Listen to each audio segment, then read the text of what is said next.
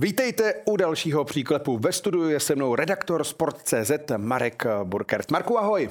Ahoj Honzo, dobrý den. Za chvíli budeme také ve spojení s dalším hostem ze Severní Ameriky. Nejprve se ale budeme věnovat tomu, co se odehrává v NHL. Filip Chytil v téhle sezóně poprvé za svou kariéru úspěšně atakoval metu 20 vstřelených gólů, což na hráče, který často je ve třetí formaci, hmm. je velmi zajímavé číslo. Přesně tak, tři, třetí formace, 14,5 minuty v průměru na ledě, ale vlastně při těch statistikách 5 na 5 patří Filip Chytil k nejlepším hráčům Rangers. Vlastně skoro zdvojnásobil už teď eh, počty svých bodů z těch minulých sezón a je to opravdu pro něj průlomová sezóna. A přitom těch bodů, které má na přesilovce, tak je minimum. On vždycky musí čekat, než se tam vyblázní trošku Panarin s Kejnem, ale jako ten jeho přínos je jako neoddiskutovatelný a ta třetí lajna má zásadní vliv na výkony Rangers. Rangers mají jasný cíl. Budou útočit na Stanley Cup? Ah, tak eh, Dívám se na tebe a říkám si, nevím, ale jako řekl bych, že postavili se na to mužstvo, mají výborného golmana, mají skvělý obránce, tři liny, které každá může vlastně rozhodovat zápasy, eh, dobře jsou koučovaní. Druhá věc, že, že v prvním kole patrně narazí na New Jersey Devils, a to může být hodně jako průběžský kámen, který od toho se dá odpíchnout, anebo přijde krach. Ještě k Filipovi Chytilovi, ten momentálně pobírá v průměru 2,3 milionu dolarů ročně a po sezóně bude chráněným volným hráčem. Co ho bude čekat? Hmm, to je, to je zásadní otázka pro Filipovou budoucnost. On už by se měl podle mě posunout eh, z té třetí lajiny někam na pozici druhého centra, ale když vidí, že vlastně Rangers mají podepsané dlouhodobě Zibane žádá Tročeka, který vlastně podepisoval už Chris Drury vlastně ve své funkci a podepsali je na 7-8 let, tak vidí, že ta perspektiva tam pro toho Filipa není třeba úplně až taková. On samozřejmě může případně hrát i křídlo, ale to není prostě pozice, pro kterou on je stavěný. Takže já si myslím, že Rangers ho budou chtít podepsat, ale budou ho chtít podepsat za levno, protože oni taky nemají pod tím platovým stropem, stropem moc milionů, budou potřebovat podepsat ještě Keandre Millera, Lafreniera, to může spolknout obrovské miliony. A teď nemáš druhého golmana, nemáš pár útočníků, kterými tu stavu musíš taky vystužit. Možná, možná čekají, čekají Rangers změny a možná se dočkáme i toho, že na odchodu bude třeba Goodrow nebo obránce Lindgren a potom eh, samozřejmě ta částka pro toho Filipa se může navýšit, ale myslím, že třeba pod 5 milionů by neměl jít na rok. Slušný budget. Jakub Vrána, ten zhruba na těch pěti milionech je, prošel waivers listem, zahrál si na farmě, byl vyměněn těsně před uzávěrkou přestupů, podobně jako náš budoucí host. Neudělal nakonec Zítr chybu, že Vránu pustil do světa? Mm, ty, já si myslím, že C. Pfizerman takhle vůbec jako nepřemýšlí. Ten, ten krok udělal, udělal ho z nějakých důvodů a on má kupu draft picků a má opravdu velmi jako takový progresivní eh, mladý tým, který má to nejlepší před sebou. On chce vybudovat eh, takovou franšízu, jako byla Tampa, což se mu povedlo. Chce to udělat i v Detroitu, chce to udělat na dlouho let dopředu a takovými nějakými postupnými kroky to dělá a vlastně si nenechá od to, do toho od někoho kecat. Což je správně. To je správně samozřejmě, ale pro Jakuba Vránu ta, tam ten institut té druhé šance, ten má vlastně v Americe vlastně velkou takovou tradici, ale ten Jakub vlastně nedostal tu druhou šanci, když si to jak budemeš, nebo dostal nějakou minimální šanci, ale určitě eh, ne v těch, v těch situacích, eh, ve kterých je silný, ve kterých by se mohl prosadit. Takže tenhle ten krok, že byl vytradován, byl vlastně logický a vidíme teďka všichni, že jak neuvěřitelně pookřál v novém prostředí, je tam střelba, rychlost, zakončení. Všechno se tam snoubí a vypadá to, že by to pro Jakuba Vránu mohl být ten druhý start a já mu to strašně přeju a hlavně žádný zranění a tak dál. A my bychom už měli být ve spojení s Radimem Zohornou, útočníkem Toronto Merlí z farmářského týmu Maple Leafs. Radíme, slyšíme se, vítejte v příklepu. Dobrý den. Minulý víkend jste vypadl ze sestavy vinou lehčího zranění v horní polovině těla. Jestli to není tajné, jak to vypadá? První zprávy byly, nebyly moc příjemné. Měl jsem to na 4 až 6 týdnů, ale, ale vlastně po další konzultaci s doktorem se to nakonec e, stáhlo na asi na týden, takže příští týden bych vlastně už mohl jít zpátky do akce. Byl jste jedním eh, z Čechů, kteří byli vyměněni těsně před koncem uzávěrky přestupů. Jak si to všechno zašmodrchalo a jak to probíhalo vůbec? Tak vlastně já už, eh, jak jsem eh, v tom Calgary jsem nějak řešil trade pár měsíců předtím, protože jsem hrál bohužel na farmě a věděl jsem vlastně, že můžu hrát že můžu hrát finál a tam nějak uh, jsem nedostal moc velký příležitost, dostal jsem vlastně jenom 8 zápasů, takže, takže um, nebylo to to, co jsem úplně chtěl a vlastně tak jsme nějak s agentem řešili, že pokud mě teď teda, jako, pokud mě teda v Calgary budou chtít hrát, budou mě, nechat, budou mě chtít nechat na farmě, tak, uh, tak bych chtěl trade. A, ale překvapilo mě vlastně tento Toronto, který, který, který je vlastně narvaný, na to jsem absolutně jakoby, uh, nepomýšlel, že, by, že bych mohl být tradovaný do Toronto. Ale, ale jsem to rád, jsem uh, v novém městě, novém týmu a jsem trošku víc uh, chuť k hokeji, takže, takže jsem na to rád. Takže být v organizaci, tak velké organizaci, jako je Toronto Maple Leafs, berete jako krok dopředu vlastně? Určitě tady uh, to bylo hodně, hodně první vlastně organizace v Pittsburghu byla kde, kde se fakt o ty hráče starají a uh, je, to tady, je to tady znát, uh, jaký ty, má, jaký máme vlastně tréninkový centrum a i uh, halu a kolik je vlastně, kolik je vlastně kolem, kolem týmu, kolik je hráčů na té farmě, což což jsem strašně překvapený a uh, tady se vlastně pro ty mladý kluky to je úplně super. Myslím si, že tady, si, tady se můžou zlepšovat, asi mají dokážu říct, že mají nejlepší podmínky, určitě fál, nedokážu si představit, že by měl nějaký tým, nebo asi neslyšel jsem, že by měl nějaký tým lepší podmínky než tady v Torontu. Takže určitě, jakoby, co se týče zlepšení, tak uh, výborný tým. Za Maple Leafs uh, jste vlastně od začátku na farmě. Bylo to tak dáno dopředu? Byla nějaká komunikace ohledně budoucnosti, ohledně toho, uh, jaká bude vaše pozice v organizaci s koučem Sheldоnem Keefem či generálním manažerem Kylem Dubasem? Tak jelikož vlastně jsem, eh, jsem poslední měsíc nějak, eh, nebo měsíc a půl hrál v Calgary na farmě, takže jsem šel, uh, to byl vlastně trade z farmy na farmu, takže jsem automaticky šel na farmu zpátky, nebo jakoby zpátky na farmu. A zatím nějak jsme se nebavili, já jsem se rozkoukával, já jsem měl první týden, jsem měl ještě lítání po, po celé Americe do Calgary a, a do Toronto, aby jsme se zvolili všechny věci s přítelkyní, takže to bylo to bylo náročné a zatím jsme se nějak jako úplně, úplně nebavili. No. Ono vlastně zbývá pár zápasů nahoře, pár zápasů dole a, a samozřejmě budu rád, pokud uh, mi dají, mi dají nahoře to, mi dají šanci, abych se ukázal, ale zatím, zatím nic, zatím je to ve hvězdách.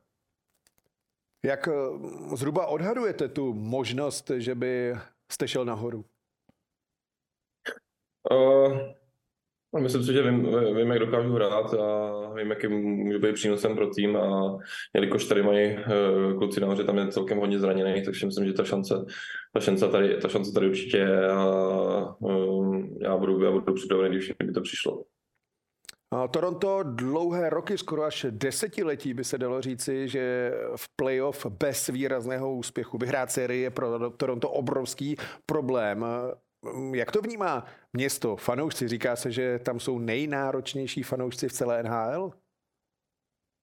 Jo, určitě, už za těch, za těch pár týdnů jsem nepotkal uh, pár lidí bokem a, a když zjistili jsem hokej, tak vlastně to všichni, všichni se baví a všichni říkají, že, že doufají, že přijdou, doufají, že přejdou přes první kolo konečně už a, a že, že nevypadnou v prvním kole, že budou mít druhý, že budou mít, že budou mít dlouhý, dlouhý playoff a pomýšleli samozřejmě na, na Stanley Cup tím, eh, jaký udělali eh, před tou závěrkou, udělali ty trady a myslím si, že ten tým posílili, posílili výborně a určitě šance na to mají.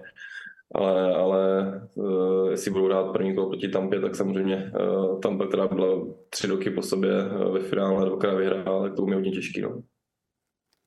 Marku, Toronto hraje Olin teď podle tebe? Ještě. Hraje Olin Toronto teď těmi výměnami? No, já si myslím, že asi skoro jo protože ono už ta mezera mezi tím, kdy něco opravdu hráli v tom playoff, se neustále jako zvětšuje. A ten tým je na to postavený, všichni tomu věří. Možná ta Tampa se tam opravdu moc nehodí, jako, ale já věřím tomu, že letos by to konečně mohlo vít. No. Já doufám, že Toronto zabere. Já jsem vždycky rád, když jdou nahoru ty týmy, které jsou z Original Six, jako vždycky tam to má takový trošku jiný duch a možná i ta atmosféra kolem těch mužstev, kolem těch týmů, klubů je úplně jiná než u nějakých mladších týmů, kteří se tam dostali po expanzi. Vaše zámořská cesta započala podpisem v Pittsburghu. Jak k tomu vlastně došlo, že právě tučňáci byli ve hře jiné týmy, nebo tohle byla jasná volba? Ze začátku vlastně jsem řešilo, uh, řešilo, já nevím, tak jako konkrétně kolik to bylo, asi bylo 6-7 týmů a Pittsburgh mezi nimi vlastně nebyl. A po nějaký době, já už si nepamatuju, to bylo nějaký turnaj, myslím si, že jsme hráli předtím, nebo v únoru jsme hráli ve Švédsku nějaký turnaj. A potom turnaj vlastně už se nějak eh, se to vyselektovalo a ozval se, ozval se Pittsburgh a jelikož to byl vždycky můj, můj eh, sen hrát v Pittsburghu a, a vždycky jsem je fandil, tak uh, pak už to bylo, to dá se říct, celkem jednoduchý rozhodnutí a podepsal jsem to a byl jsem na to rád. Vlastně ten tým a tu organizaci jsem, jsem fakt měl rád a mám ji rád doteď. Jak se to stalo, že jste byl fanouškem Pittsburghu? No tak uh, určitě za to může Jarné Agre a zbytek uh, výborných českých hráčů, kteří tam vlastně hráli a, a i teďka Sidney Crosby, Malkin a tak, takže uh, tomu hodně pomohli a myslím si, že uh, jsem určitě nebyl sám, fandil Pittsburghu uh, mý generace, takže to, takže uh, to byla, uh, pro mě to pak byla jednoduchá volba to podepsat. Crosby s Malkinem jsou obrovské ikony a jak se s nimi vycházelo, jak fungovali v kabině, jak se třeba i o nováčky v týmu a v organizaci starali? Ten byl uh, neuvěřitelný, ten byl přátelský, to jsem od, vlastně od prvních byl. Když jsem tam, uh, když jsem šel do kabiny, tak byl brutálně přátelský a bavil se a, staral se a ptal se všechno, co a jak. A, takže to bylo úplně překvapení strašný a, a hrozně příjemný o takového hráče vidět, jak, eh, jakoby, který dokáže být normální a i normální, prostě chová se to normálně, nechová se jak nějaká, nějaká super hvězda, takže to bylo, to bylo super a, a a vlastně taky, ten, ten byl taky super, ale uh, ten moc jako mi nemluvil tolik jako, tolik jako Sydney, ale všichni ti, ty hvězdy vlastně byly tam, byly tam super a jsou super a, nejsou to, to, nejsou to žádný jakoby uh, machírci, takže to bylo úplně, super, super uh, překvapení, nebo realita teda vlastně, že všichni se chovají normálně, že nejsou, že i když jsou taky velký hvězdy, tak nechovají se na mistrování borci nějaký. Crosby má velmi přátelský, hodně kamarádský vztah se Zbyňkem Hrdelem, vlastně od jejich začátku ve Spojených státech. Přišla na to řeč třeba se Zbyňkem, nebo naopak ptal se Sidney Crosby na něj? Jo, bavili jsme se vlastně, eh, já si myslím, že on, on, je, eh, on je z Mileska, tak to byla nějaká z prvních vět, jestli, jestli vím, kde je Milevsko a já jsem tam někdy byl, takže bavili jsme se o tom, vím, vím o tom, že jsou velký kamarádi a, a to vlastně jasně, vždycky se mě ptal na to na, na Česko a jak to tam vypadá, takže, takže tak, jsme se o tom bavili. Samozřejmě v Pittsburghu je stále majitel klubu, obrovská legenda, jeden z nejlepších hráčů uh, historie tohoto sportu, Mario Lemieux. Jaká byla komunikace s ním? Chodí třeba do kabiny? Jak funguje? Já jsem, ho, já jsem ho za ty dva roky, co jsem tam vlastně byl, uh, nepotkal, takže uh, vlastně jsem ho viděl párkrát, když jsme hráli, tak jsem ho viděl, že byl v boxu. Ale jinak jsem ho za ty dva roky vůbec, vůbec neviděl. Nevím, jestli tam vůbec jakoby chodil před tím, před tím covidem nebo ne, ale, ale za, ty, za ty dva roky vlastně vůbec jsem ho nepotkal, ani jsem nikdy jsem neslyšel, by byl poblíž, takže, takže vůbec, vůbec vlastně nevím, uh, vůbec nevím. Takže trošku jiný případ než Libor Zábranský v Kometě. Jo, určitě, určitě tady to, tady, tady to je asi odlišný, že, uh, že ty majitele, ty majitele tam uh, tady asi nejsou takový kamarádi s těma hráčema, nebo, nebo tak to aspoň teda bylo v tom, v Pittsburghu. No, co další hvězdy? Chris Letang, Jeff Carter, přeci jen Pittsburgh je dlouho pospolu. Jak jsem řekl, to, jsou to velký jména a všichni vyhráli eh, hrozně moc Cupu a bylo jen radost vlastně s nima hrát, s nima trávit čas eh, jak na ledě, tak mimo let a užíval jsem si to, užíval jsem si to a, a myslím si, že pro ty mladý, když teď jich tam moc není, pro ty mladý tam ještě zůstali pak, eh, tak je to strašně, strašně, strašně zkušenosti, které vlastně oni můžou předávat a a je to tam jako to, no, je to, je to super pro ty, pro ty mladý určitě. Marko Pittsburgh teď hraje o wildcard, bojují ano.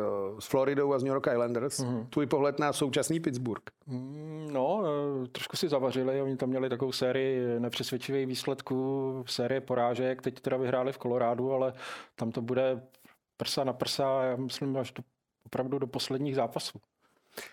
Vy jste pak podepsal novou dvouletou smlouvu, dokonce jednocestou, jednocestnou. V polovině kontraktu jste před začátkem této sezóny ale skončil na waiveru. Tam si vás stáhlo Calgary. Proč to třeba u Pittsburghu nebylo dlouhodobější sepětí manželství hokejové? jo, uh, tak jsem si to říkal, ne, ale uh, bylo to tak vlastně, že oni mě chtěli poslat, oni mě chtěli poslat na waiver uh, co nejdřív, aby měli aby měli nejmenší šanci ostatní týmy si mě vzít, protože v té době vlastně před tou sezónou tak eh, je malá šance, že se vás někdo vezme a protože oni se mnou jinak počítali, to jsem se bavil s trenérem a s manažerem, takže oni se mnou počítali, počítali do, do sezony, jelikož jsem měl dobrý kemp, si myslím. A i mi to říkali, takže takže uh, vzal si mě, vzal si mě Calgary a bylo to, pak to bylo, jak to bylo, no. Takže, takže určitě to nebylo tak, že by si mě chtěli zbavit, ale, ale chtěli mě jenom poslat, protože nebylo, neměli vlastně místo na platovém stropě, takže se, se mě vlastně to, se mě snažili vlastně někam uvolnit na, na 30 dní nebo 10 zápasů. Takže pak nebyla varianta toho, že by třeba Pittsburgh si vás zase stáhl zpátky z dalšího waiveru? Byla, ale, ale bylo to tak rychlé, že, že vlastně neměli furt ten platový strop, no, takže, takže ta možnost tam nebyla. Pro tebe překvapení, že Pittsburgh se vzdal hmm. Radima? No, mě to překvapilo vzhledem k tomu, jak Radim vlastně si počínal nahoře, když byl povolán do prvního týmu a jak vlastně se mu dařilo v té lajně s Teddy Bleegersem, s Brianem Boylem. Možná eh, Brian Boyle byl eh, v Radimově kariéře jediný, jediný člověk, eh, který byl vyšší v lajně než, než Radim, tak možná kdyby Radim mohl říct, jaký má na to vzpomínky.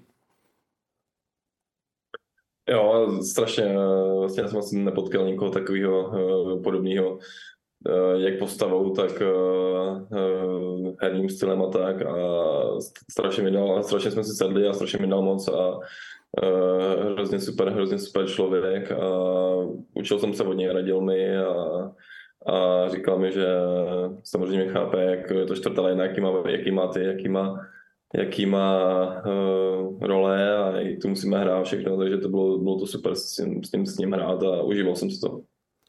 Během sezony, kdy jste Spence podepsal první kontrakt, tak se v klubu měnil generální manažer. Místo Jima Rutherforda přišel Ron Hextall, legendární brankář, teď eh, v práci jako generální manažer. Co tahle změna přinesla? Já jsem vlastně v tu chvíli, to bylo někdy na, začátku sezony, takže já jsem v tu chvíli byl ještě, ještě na farmě, takže já jsem, já jsem to nezažil, jak, jak, to, jak to bylo úplně nahoře a pak jak mě povolali, tak uh, já jsem toho Jima Rutherforda neznal předtím, já jsem ho asi nepotkal jsem ho nikdy, takže uh, pro mě to zase taková nějaká velká změna nebyla a to asi kluci, kluci, kteří tam jsou, kteří tam byli dlouho, tak to zaznamenali, ale pro mě to vlastně pro to žádná velká změna nebyla a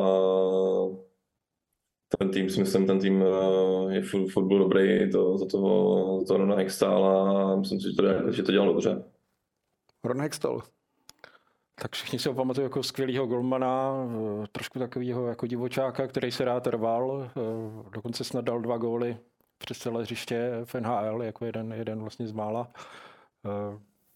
Nebylo by to možná poprvé, kdyby, kdyby, jak se o něm mluví, že by se mohl vrátit na pozici generálního manažera Flyers. Nebylo by to v jejich dějinách poprvé, už takhle Bobby Clark byl na konci 80. let generálním manažerem, o tom se tam vracel v půlce 90. A to Philadelphia má svých starostí opravdu až nad hlavu. Tam uh, víme, že byl odvolán Chuck Fletcher, nastoupil Danny Breyer, jeho synek hned udělal pěkný průšvih, takže ta, na tu Philadelphia tam všechno padá, třikrát po sobě teď nebudou, nebudou uh, v playoff a fanoušci jako volají po tom, aby snad i vlastníci prodali ten klub, takže jako tam možná se dočkáme opravdu velký změn.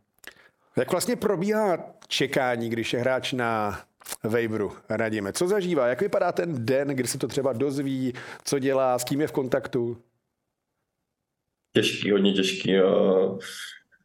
Vlastně poprvé, poprvé uh, mi to nějak bylo vysvětlené v Pittsburghu, uh, to jsem nějak jako ještě jak, jak tak zkousával, samozřejmě druhý den uh, jsem se probudil naštvaný, ale, ale pak se normálně fungoval, vlastně měli jsme, měli jsme hrát uh, další zápas, takže jsem se normálně, už jsem se chystal, ten den jsem se chystal na zápas, ale měl jsem to v sobě. A po druhý vlastně v tom Calgary, to bylo uh, překvapení pro mě po takové rychlé době, tak uh, jsem jsem byl, ležel jsem na pokoji, měl jsem tažínu a ležel jsem v lehkých depresích, no, že, takže nic příjemného a, a volal jsem si vlastně s agentama, co a jak, a, a, takže to bylo spíš takový, takový řešení všechno a, a ležení na pokoji, no. Takže člověk je na mobilu a čeká, co s ním bude. Přesně, čekám na SMS nebo na volání, kam jdu zase. Tvůj názor na to, jak to může vypadat. Eh, On, tak eh, někde ty wavery jsou takový jako, nebo je to prostě, je to, je to těžký pro ty hráče, jako já jim nezávidím. A když se dívám na tebe, tak rovna mě napadl jen příklad z jednoho waveru, kdy byl Michal Grabner, poslán z Floridy a chňapl pro něm Islanders a pak tam bylo krásných, já nevím, 4-5 sezon. Pak byl v Rangers. A pak byl v Rangers, to byla jiná kapitola, ale podle mě tyhle ty příběhy jsou možná jako pro ty hráče velmi krušný. Na druhou stranu se to dá asi otočit eh, do pozitivna. Je to takové nakopnutí, přijde SMS, přijde volání, hele, jdeš tam, bude to lepší, počítají tam s tebou tak, tak, tak. Eh, je ten pocit pak takový spíš jako úleva, že už je to pryč? Oh, ty vogo, takhle bych to, nevím, jestli bych to takhle řekl, uh, když jsem to vlastně, když jsem se vlastně dozvěděl z Pittsburghu, že, že do toho Calgary, tak to bylo takový, že jsem na jednu stranu jsem byl, jsem byl rád, že z toho, co mi vlastně oni říkali, že mi tam dají příležitost a, a že, že mi dají tam zápasy hrát a tak všechno, takže jsem byl na jednu stranu jsem byl strašně rád, na druhou stranu jsem, jsem vlastně nechtěl odcházet z Pittsburghu, který jsem měl jsem fakt rád, uh, co se týče i města a všechno, jsem na kluky jsem tam byl zvyklý. A pak po druhý, vlastně, když to bylo, když to bylo na tu farmu, tak uh, už to tak eh, zářně samozřejmě nebylo, no, to už nebyly takhle, uh, takové hezké myšlenky, co jste říkala, ale, ale je to, je to těžké, no, je to tak, jak to je vždycky a musí, musíte to přijmout, když to chvilku trvá a bojovat, no. To je pak pravidlo deseti zápasů. No, kolem toho samozřejmě jsou různá pravidla, je to, je to i pro ty kluby, vlastně, které, které posílají ty hráče, možná je to i někdy překvapení, že jim ho někdo vlastně vyfoukne a uh, taky na to musí nějak reagovat. Jako já mám pocit, že v Radimu v případě to taky tak bylo ze strany Pittsburghu, ale spíš uh, vlastně ta další kapitola uh, u Flames, tam jsem vlastně jakoby také moc nepochopil, proč Radim dostal tak málo šancí, že tam to mohlo být úplně jinačí. Ano, jen 8 zápasů, navíc ice time nebyl některak vysoký. Pochopí pak třeba hráč už za dvě střídání, za dva zápasy, jak to vlastně je pak doopravdy? Vlastně já, když jsem tam eh, po, tý, po těch ne, měsíci a půl, po dvou měsících, když jsem strávil na farmě, tak jsem šel nahoru a ty první zápasy se mi povedly a sice jsem neměl žádný body, ale myslím si, že jsem na to, kolik jsem hrál minut, tak jsem tam jsem tam měl hodně šancí a tvořil jsem by pro kluky šance, ale bohužel mi tam nic nepadlo, ani jsem neměl žádný bod. Takže jsem si myslel, že že prostě to bude dobrý, že akorát, eh, že se to budu muset vybojovat všechno, ale pak prostě přišly zápasy, kdy z nějakého důvodu jsem hrál míň a druhý zápas zase víc a druhý míň a pak mě ještě vlastně potkali, jsem byl stejně jsem hrál na antibiotikách asi týden, týden v kuse a takže to bylo takový, že neviděl, furt jsem neviděl, co bude, no.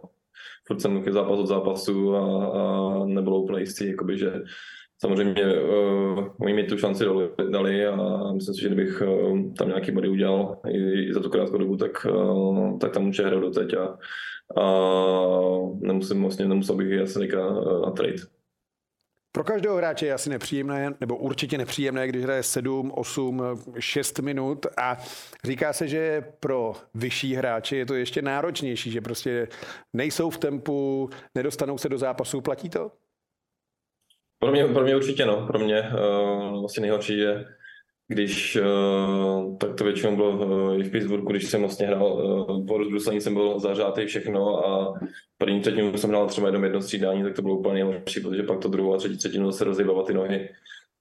to bylo hrozný, no. Takže jakoby, ale asi to není jen pro ty, pro ty velký hráče, ale, ale i pro ty, ty, i pro ty uh, normální je těžký prostě hrát, když hrajete dvě střídání a pak zase 15 minut nehrajete, a že je to, je to hodně o, o hlavě a, a ty nohy úplně nejdou, ale musíte hrát jednoduše, no. Občas se stane, že na waiveru je velká ryba, třeba Eli, to je Tolvanen teď, hmm. Nashville, hmm. Seattle.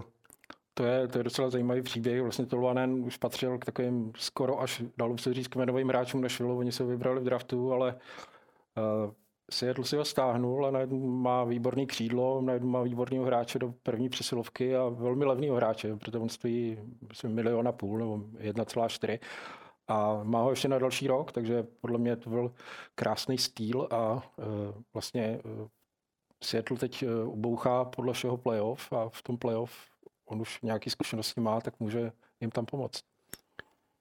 Toronto a Calgary, to jsou velcí rivalové.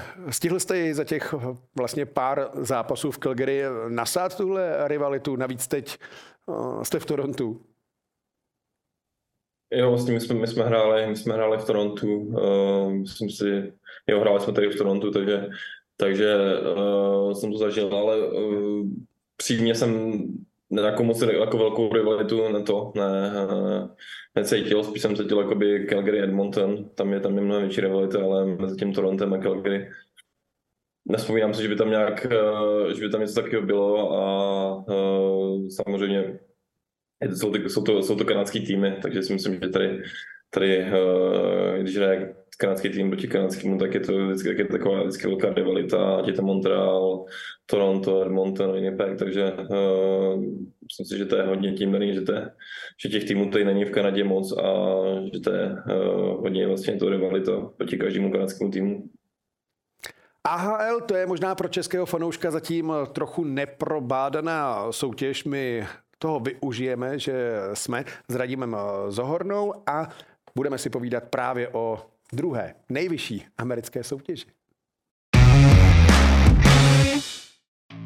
Skvělá atmosféra a snažší cestování za divizními soupeři. To jsou důvody, proč Oilers nadále provozují svou farmu v kalifornském Bakersfieldu. Zatímco naposled Calgary svůj záložní celek přestěhovalo z Kalifornie do své haly, olejáři nadále spolupracují s městem vzdáleným přes 2000 kilometrů, kam navíc nevedou přímé letecké spoje. Pro NHL zde dorůstaly hvězdy jako Darnell Nurse nebo Leon Draisaitl, zatímco generálním manažerem Kondoru je Keith Gretzky Gretzky, bratr legendárního Wayna.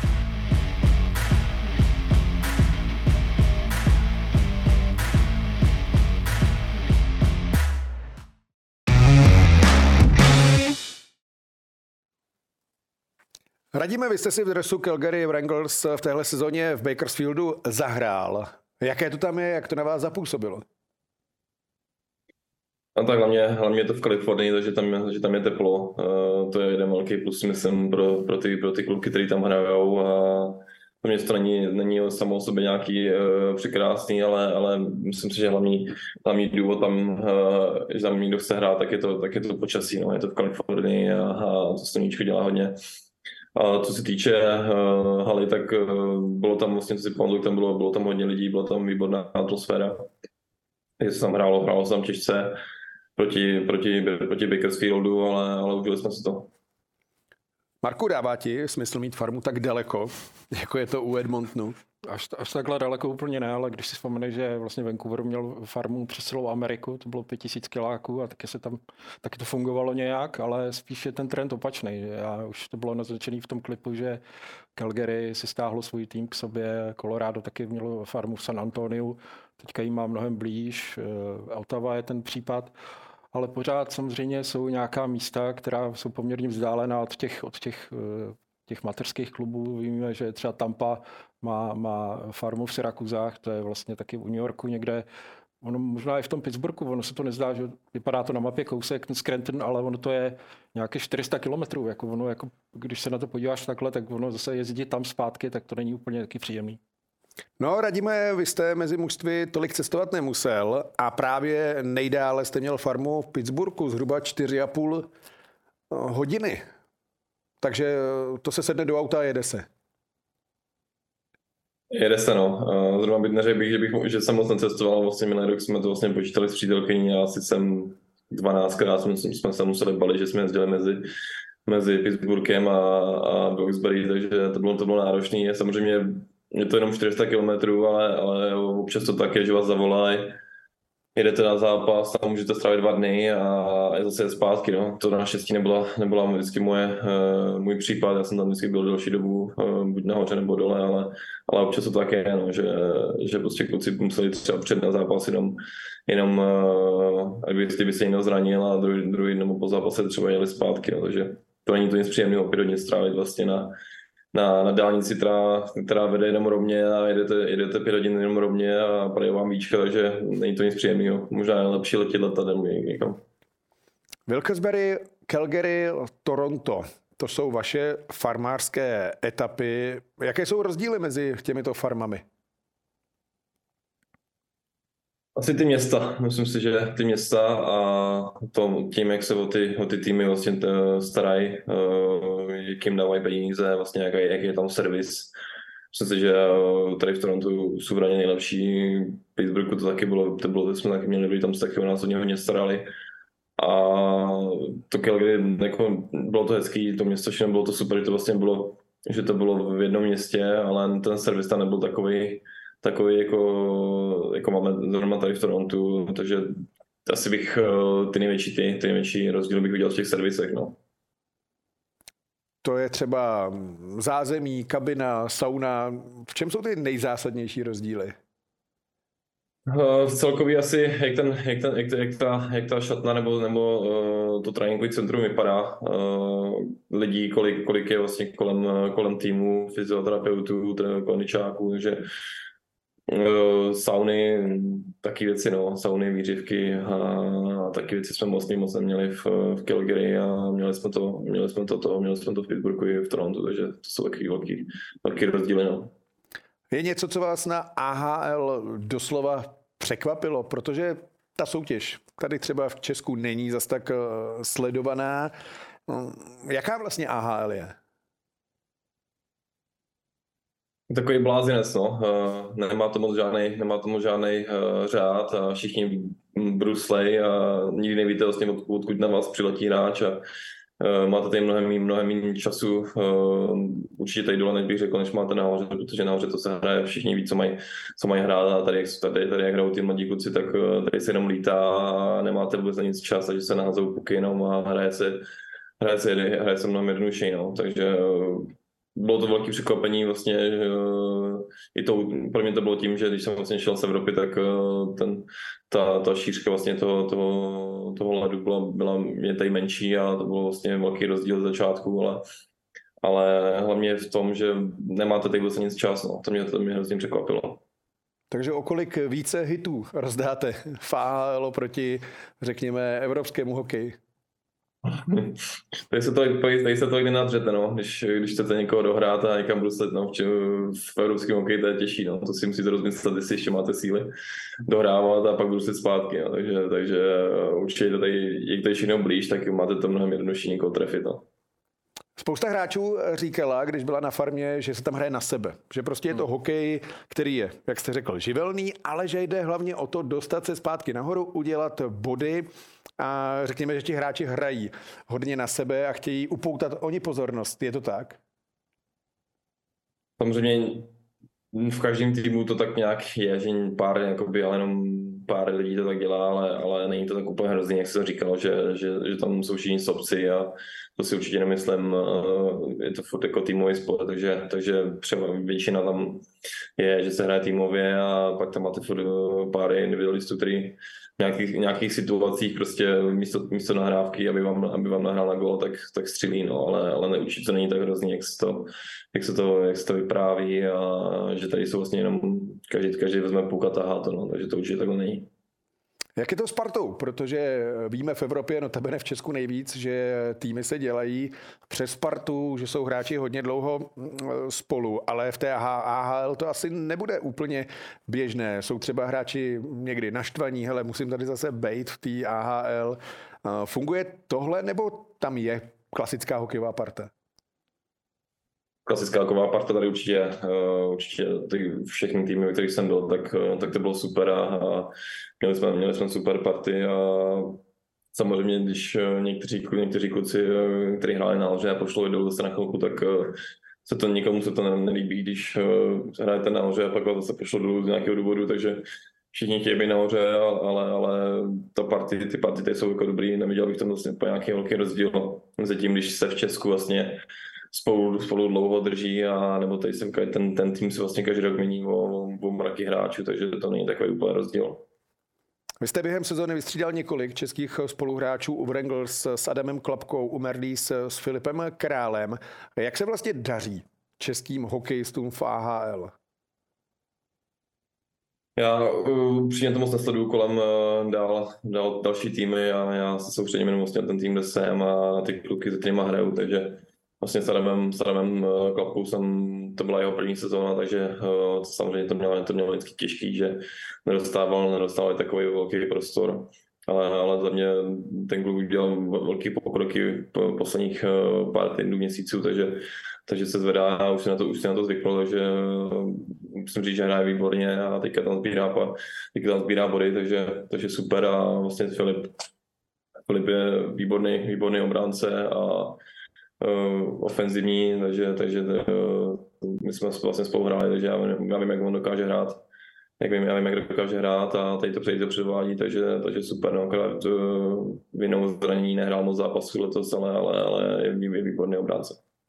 Marku, umíš si představit, že by někdo z Čechů v AHL byl třeba nominován na světový šampionát? No, jako nejen, že si to umím představit, já skoro bych řekl, že to bude nutnost a víme, že tam máme kromě třeba Radima, který jako by měl být aspoň v, teda v tom přípravném kempu, kromě dalších hráčů, tak tam i Matěje Blimla, uh, Jirku Kulicha, Lukáše Rouska, je tam David Jiříček, takže určitě tady z těchto těch men, uh, jako ty by měli dostávat tu pozvánku od Kariho a Lonena a doufám, že minimálně třeba dva, tři se objeví v té konečné nominaci.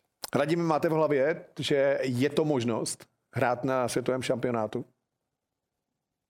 Přímo moc ne, protože uh, my jak dole, tak, uh, tak nahoře se vlastně dole my jsme první, takže my budeme hrát playoff. Myslím si, že budeme, myslím si, že budeme, myslím si, že budeme daleko a nejsem si úplně jistý, jak je to s tím termínem uh, mistrovství, začíná mistrovství, takže na to vůbec nemyslím a když se náhodou nějakou shodou okolností uh, tady vše vypadne, jak, jak Leafs, tak Leafs, tak přišla mi pozvánka, tak samozřejmě budu rád, ale, ale nemyslím o to určitě.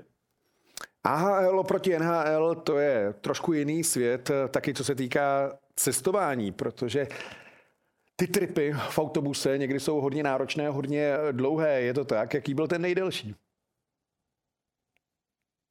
Já jsem měl vlastně dobrý, že uh, vlastně na farmě, na farmě Pittsburghu jsem, jsme nejezdili moc nějaký dlouhý, dlouhý, dlouhý tratě, možná nejdelší bylo asi 6 hodin, takže my jsme měli vlastně tu divizi kolem, kolem, kolem nás, takže to nebylo, to nebylo ani hroznýho a když vlastně, když se, když jsou fakt velké dálky, tak se lítá, ale vlastně v Calgary jsme lítali furt a tady to, to, to, to, to, to je podobný, tady se jezdí autobusem, ale nejsou vlastně žádný, žádný velký dálky a myslím, že maximálně 5-6 hodin, víc pak už by se asi jako by lítalo letadlem, si myslím. I tak 5-6 hodin je docela dlouhá doba. Jsou třeba autobusy týmu NHL tomu uspůsobené? Nebo je to klasický autobus, na který jsme zvyklí?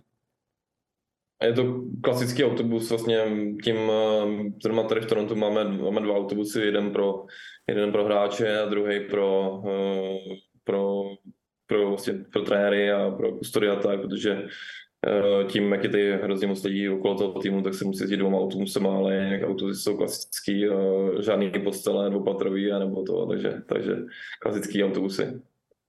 Bereš, Marku, z pohledu novináře, že to cestování farmářských klubů je výrazně náročnější?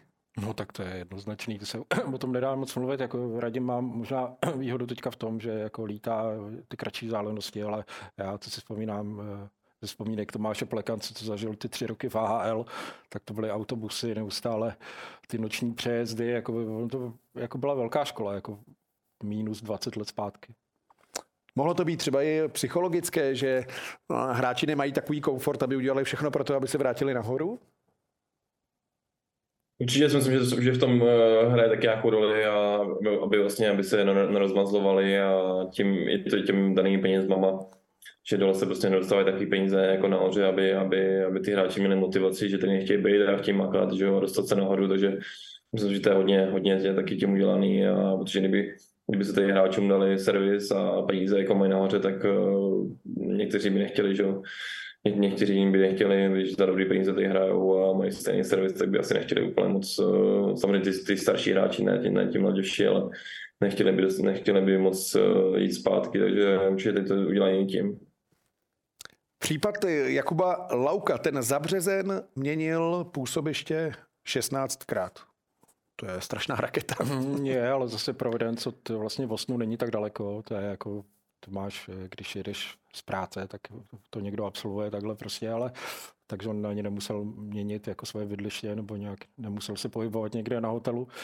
Ale já si pamatuju, že takhle Andrej Schuster během týdne, snad to snad čtyřikrát nahoru dolů, nahoru dolů, ale ten to má taky ze San Diego nebo do Anaheimu, to měl poměrně blízko. Samozřejmě ve chvíli, kdy ty vzdálenosti jsou delší, no tak to je trošku jako štrapác. Radíme, dovedete si představit, že změníte působiště 16krát nebo 20krát za sezonu? Co by tomu řekli doma? No. No, ty, to asi by nebyli rádi, no. Asi by nebyli rádi. Já nevím, jak to, já nevím, jak to měl Lockheed, jestli to fakt takhle cestoval, nebo no, ono se hodně dělá, že vás pošlou jenom papírově, papírově dolů, ale, ale vlastně zůstáváte na, s týmem, takže já nevím, jak to měl Lockheed, jestli, jestli fakt cestoval takhle 16krát nahoru, nahoru dolů. Jdeme dál. Vy jste ze slavné bratrské trojice.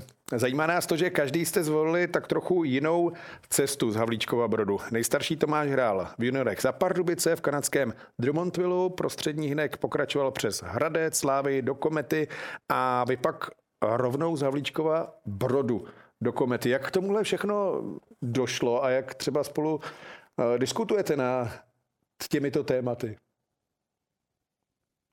Tak ono už je to, ono už je to fakt dlouho.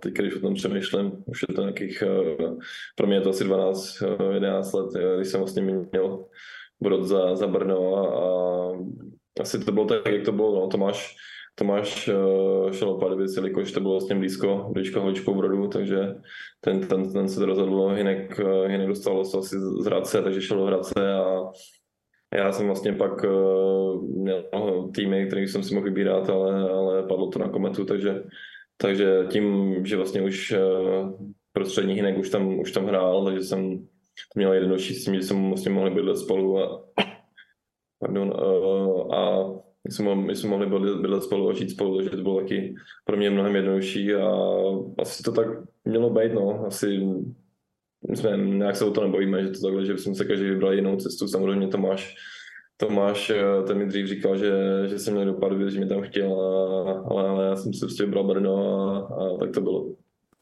A sledujete teď eh, třeba Extraligu kvůli časovému posunu, to asi není úplně jednoduché, ale na dálku Pardubice, nebo třeba i Kometu? Pardubice sledu, Pardubice sledu. Teď je to jednodušší, vlastně v Calgary jsme měli o 8 hodin víc e, míň a tady, tady je to teďka o, o, o 6, takže je to, je to jednodušší, vlastně, že po tréninku přijdu a zapnu, zapnu ten, zapnu uh, uh, telefon nebo notebook a, a koukám se na hokej, no, takže sledu, Pardubice sledu, samozřejmě Brady mám ještě kluky, Eh, kamarády, ale, ale nesleduju už je úplně, takže tím, že bracha hraje Pardubice, tak sleduju Pardubice. Takže jste viděl eh, Pašeráka ve třetím utkání z bufetu gol. jo, viděl jsem, moc pěkný. Byl moc pěkný. Byl. Takže eh, jak dopadnou Pardubice? Já doufám, že, že nejlíp, jak to jde vyhrajou titul. No. Samozřejmě ještě to bude mít těžký. Uh, záleží teďka na narazí semifinále a, a pak ve finále je tam Sparta výborná, Hradec je dobrý a Liberec uh, taky, takže, takže to se uvidí ještě, jak, jak to všechno dopadne. No. A ještě mladá Boleslav byla ve výčtu vašich eh, týmů, řekněme osudových, protože právě z Mladé Boleslavy ten trade se vystřelil zpátky nahoru. Bylo to tak? Určitě. Uh, uh, vlastně v Brně jsem nedostával tolik, uh, tolik, tolik příležitostí, které uh, asi bych měl stávat a, a vlastně vyšlo z toho, vyšlo z toho najevo ten, ty, ty Boleslavy mě hrozně vlastně Radim Vrba to mě volal a hrozně mě chtěl, že nakonec pak jsem byl rád, že jsem, že jsem šel do Boleslavy, dali mi příležitost a mohl jsem hrát, takže, takže to bylo super. No. Já jsem si to vlastně užíval v té Boleslavy a, a měli jsme vlastně super partu a super kluky, takže to bylo super úplně. Ano, mladá Boleslav je známá tím, že posouvá hráče, že se do nich i trefovala, že zkrátka, kdo tam přišel, tak měl obrovskou šanci hokejově se posunout, třeba jít do Finska nebo rovnou do zámoří. V čem bylo kouzlo mladé Boleslavy v té době? Mm, asi tím, jak je to, tak je to menší, menší město, menší, menší klub, tak uh, samozřejmě ty podmínky tam nejsou takový a, a nechcete, jakoby, chcete vždycky víc za lepšíma podmínkama, uh, jak v Evropě nebo do, do zámoří, takže a ten, ten klub vlastně tam je výborně, nebo za mě to tak bylo, že byl výborně vedený eh, i teďka od, od majitele po, vlastně po trenéry, takže to bylo super všechno a bylo to tam, bylo to tam daný tam tím, eh, ať se ty hráči zlepšou a byly tam na to dělané tréninky a všechno, takže a ta parta tam byla, ty lidi, kteří se tam vlastně u nás strávili, byli super, takže pro, pro, mě, pro, mě to bylo, pro mě to byly vlastně nejlepší roky, no, takže jsem na to strašně rád, že jsem tam byl a že mě to takhle pomohlo. Určitě bych vlastně bez toho, kdyby, kdybych nešel do ty Boleslavy, tak bych nebyl tady. No. Přišlo mi, že mladá Boleslav hraje takový ten moderní, bruslivý hokej, založený na systému, všichni věděli, kde mají být, takže jste do toho zapadl i z tohohle ohledu. Určitě, na začátku, začátku to bylo těžší, ty tréninky byly, byly, byly masakr a makalo se tam fakt hodně, aby se vlastně ten systém měli, měli, měli jsme dech, ale, ale bylo to vlastně tím, jak jsme hráli všichni rychle, byli jsme tam všichni mladí, tak, tak jsme většinou ty, ty soupeře jsme přehrávali bruslaním a bojovností, takže to bylo, to bylo takový udělaný systém, systém pro nás, pro mladý, takže to bylo úplně přesně pro nás, no, takže to bylo pecka. Blíží se konec vaší smlouvy. Úplně jednoduše. Co bude dál? to bych taky rád věděl. ne, samozřejmě eh, ten sen tady hrát a chytit konečně eh, nějakou šanci za počasí a hrát stabilně nahoře eh, jsem ještě nezanevřel, když teď ta sezona byla těžká pro mě, ale ale budu se snažit být tady. No. Samozřejmě chápu, že takovou smlouvu, jakou jsem měl, to tak mě asi nenabídne tím, že hraju vlastně převážně na, na farmě a těch zápasů nahoře na to mám pár, takže uvidí se, co bude, co, co ty týmy mi nabídnou a kde bude největší šance vlastně hrát na no. Takže všechno uvidíme, jak to bude. Už se něco rýsuje nebo až po sezóně? Asi až, asi až po sezóně, teď, eh, teď se neví, že teď, se, teď, se, teď, ty, teď ty kluby neřeší úplně eh, hráče mý pozici a eh, řeší si své hvězdy a taky, takže takže myslím, že zber ještě po sezóně.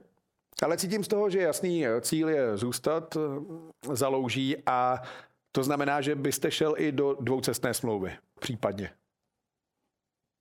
Jestli by to dávalo smysl uh, mít dole peníze jako by nějaký, uh, pro mě by to dávalo smysl, tak bych určitě šel a pokud by to byl tým, kdybych měl šanci fakt uh, ten, to NHL udělat, tak bych do toho šel určitě.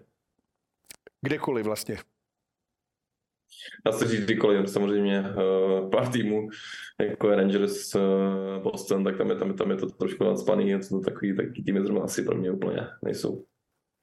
Zatímco bratři prošli Ruskem, Severní Evropou, tak eh, vy jste vlastně podepsal první zahraniční smlouvu rovnou do NHL. Kdyby to neklaplo v zámoří, je varianta návratu do Evropy případně kam? Určitě, určitě bych eh, šel zpátky do Evropy, do Česka úplně ještě, ještě se mi nechce, by se mi nechtělo vracet. A asi by se uvidělo eh, ty samozřejmě nejlepší, nejlepší ligy momentálně jsou Švédsko a Švýcarsko, takže bych to určitě směřoval do, do, těch, eh, do těch lig, ale, ale jak říkám, já na to vůbec nemyslím. Něco vím, že něco agenti mi říkali, ale, ale já jim říkám, že ještě že jsem ještě mladý a že ještě, ještě jsem tady nezanemřel a ještě mám chuť, chuť bojovat tady o to. Marku, kam by podle tebe Radim pasoval? Hmm, já pořád vidím v něm takový unikátní mix eh, vlastně těch fyzických parametrů a těch dovedností, takže mě to pořád přijde velmi atraktivní pro zámoří a pro mě jako je priorita eh, to zámoří NHL. A teď koncovka sezóny. Už jste naznačil, že Merlis jsou na tom velmi dobře, bude vás čekat playoff. Jak vypadá třeba atmosféra na zápasech Merlís s porovnáním s NHL? Já jsem byl teda sám překvapený, myslel jsem si, že tady, tady v Torontu, jak je to velké město, tak bude chodit teda víc lidí, ale, ale tolik lidí tady zrovna moc nechodí, takže to bylo takový menší zklamání, ale samozřejmě to se nedá srovnávat ty, ty ty haly pro NHL jsou obrovský, mají 18, 19, 20 tisíc a když přijde plný dům, tak, eh, tak se nedá srovnat tady s dvěma, třema tisícema, no, takže je to těžké, je to, myslím si, že tady pro ty Američany to ta AHL jako není taková atraktivní jako pro ta NHL, no. To opravdu chodí dva, tři tisíce diváků, jo? Jak, jak jde, no, je to, je to, je to, je to, je to rozdílný, ale tady, tady zrovna u nás moc nechodí, no, tady, tady chodí pár tisíc, takže to není úplně, uh, určitě v Česku si myslím, že chodí víc lidí než, uh, než tady. Takže jsou zhýčkaní, jo, v Torontu. Jsou, no, asi nevíce dobrý. tak my vám popřejeme, ať se ten zbytek sezóny podaří co nejlépe, ať to vyjde v létě, případně i s tou dvoucestnou smlouvou a s bojem FNHL moc děkujeme, že jste si na nás udělal čas. Já děkuju. Marku, Děkujeme. taky díky. Díky. A vám divákům připomínám, že náš pořad můžete sledovat také v podcastové formě. Nezapomeňte si také pustit podcast za Mantinelem a budeme se těšit zase brzy na viděnou a naslyšenou. Hezký zbytek dne.